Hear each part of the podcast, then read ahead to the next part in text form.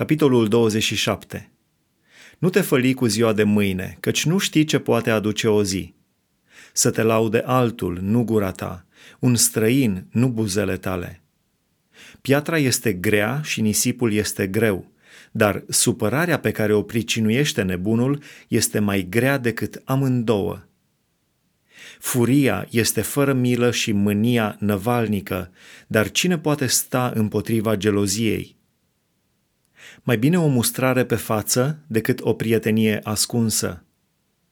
Rănile făcute de un prieten dovedesc credincioșia lui, dar sărutările unui vrăjmaș sunt mincinoase. Sătulul calcă în picioare fagurul de miere, dar pentru cel flămând toate amărăciunile sunt dulci. Ca pasărea plecată din cuibul ei, așa este omul plecat din locul său. Cum înveselește un de lemnul și tămâia inima, așa de dulci sunt sfaturile pline de dragoste ale unui prieten. Nu părăsi pe prietenul tău și pe prietenul tatălui tău, dar nu intra în casa fratelui tău în ziua necazului tău. Mai bine un vecin aproape decât un frate departe. Fiule, fii înțelept și înveselește-mi inima, și atunci voi putea răspunde celui ce mă bat jocorește. Omul chipzuit vede răul și se ascunde, dar proștii merg spre el și sunt pedepsiți. Ia-i haina, căci s-a pus chezaș pentru altul, ia-l zălog în locul unei străine. Binecuvântarea aproapelui cu glas tare dis de dimineață este privită ca un blestem – o streașină care picură necurmat într-o zi de ploaie și o nevastă gâlcevitoare sunt tot una.